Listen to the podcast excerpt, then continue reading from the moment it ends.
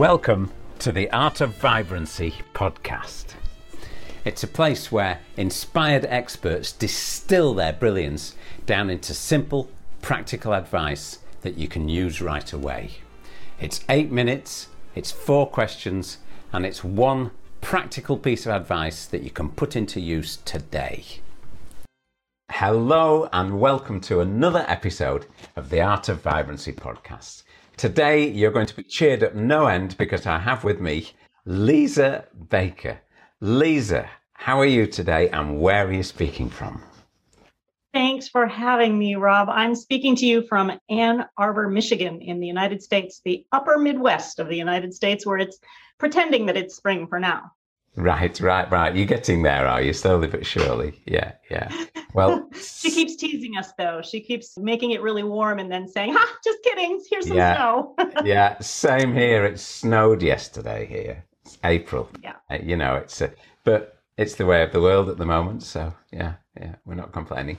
I'll tell our lovely audience a little bit about you, Liza.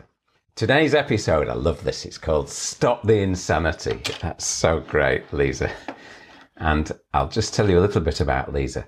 Liza is an integrative nutrition health coach and non-profit consultant. She's a woefully underpaid COO of a busy family of four spread right across the globe. Liza supports women 40 plus years old in being well while doing good. Liza, that sounds brilliant.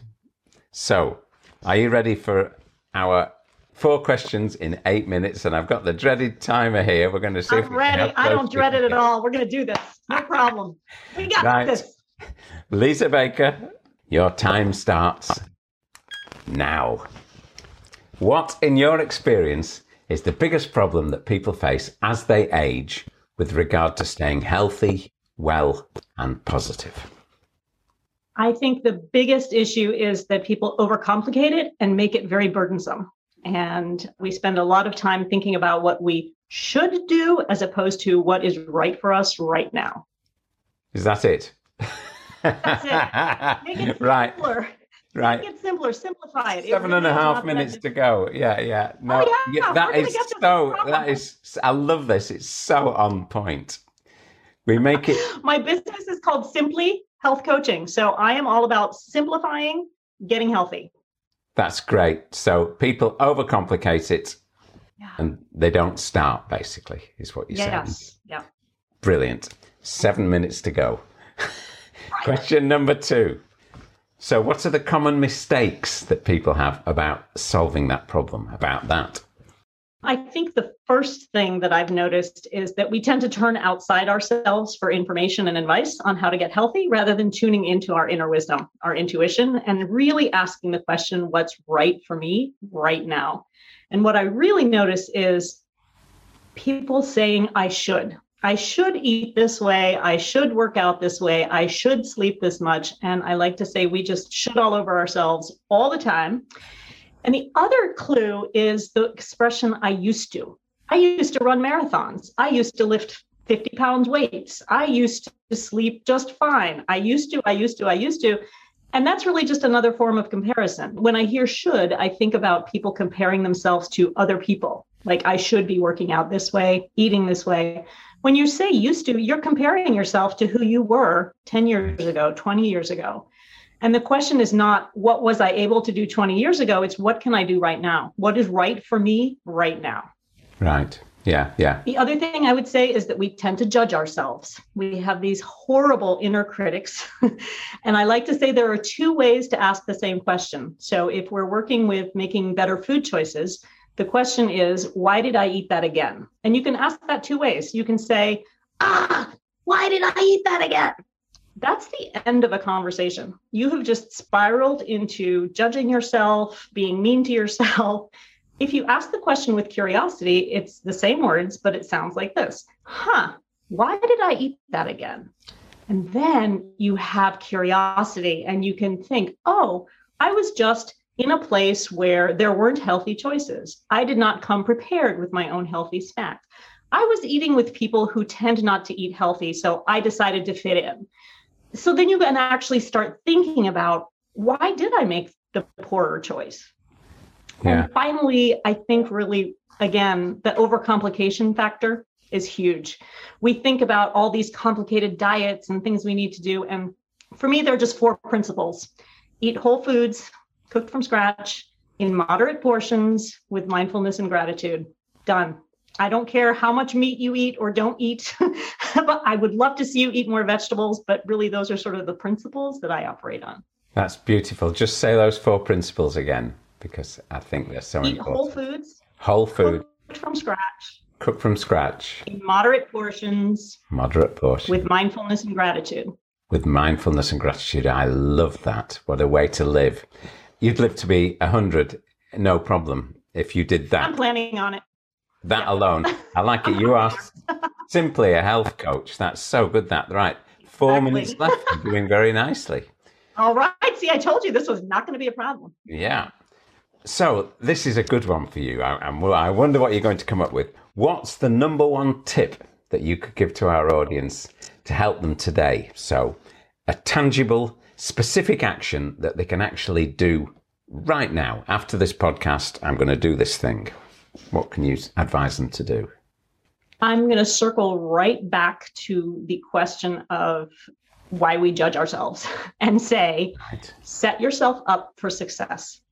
If you put in a little bit of time planning ahead, you can set yourself up for success, which means you're going to make the healthy choice the easy choice very often we get up in the morning and we were going to work out, but then we kind of got distracted on the way to our clothes and we picked up our phone and it's over. We're not going to work out this morning. If you put your gym clothes or your workout gear or whatever it is, your your walking shoes right by the bedroom door, you can't miss it. Right. The other thing is something like meal planning. If you know you're going to be out and about all day and you're not going to be in places where there are healthy choices, take some healthier choices with you.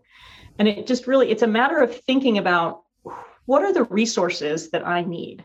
In America, we have these things called NERBs, what you know, nouns that you used to they're verbs that used to be nouns. So oh, now right. the big one is are you resourced? Are you resourcing yourself? So resource yourself. What are the people, places, and things that will set you up for success? And think ahead. What are the people, places, and things that will set you up for success? Planning.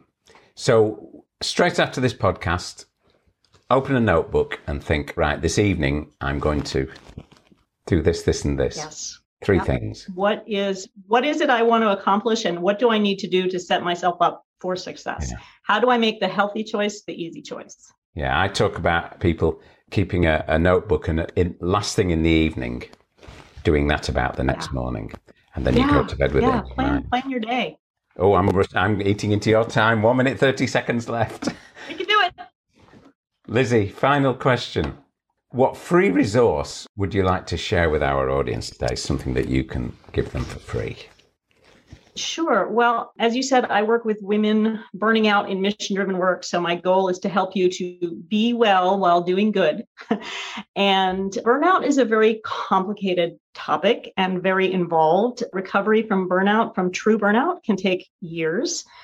And there are things that we can do starting today to start that journey back back to health, back away from burnout. And so I have a five day challenge. Obviously, we're not going to reverse your burnout in five days. However, in five days, I teach you five very simple principles of what you can be doing in order to find your way back to health. And so there's a five day challenge, and you can find it at is good, which is a, a URL shortener. It's is.gd slash goodbye burnout. And that's the place to go.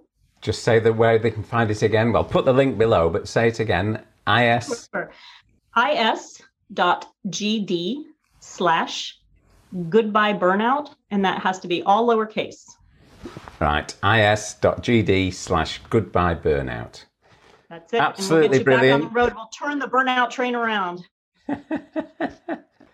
Guess we what? Guess what? I win a trip to England. Marvelous. Yes. yes, you win the prize. right on the button. That was absolutely brilliant. You said before, I have to tell our audience, you said before that you were going to nail this and do it right on eight minutes. How did oh, you yeah. know? That was fantastic. like I said, I used to be a grant writer, so I can take, you know, a thousand words and bring it down to 250. brilliant. Absolutely brilliant. Liza, thank you so much on behalf of my audience from the Art of Vibrancy. That was absolutely lovely. And we and I'm there. I'm sure they'll connect with you and we'll see you soon. Thank you so okay. much, Rob. So much fun. And I'll let you know when I'm back in England. See you then. Bye. Bye. Thanks for checking out the Art of Vibrancy podcast. If you like what we're doing here, please head over to iTunes, subscribe, rate us, and leave a review, and I'll love you forever.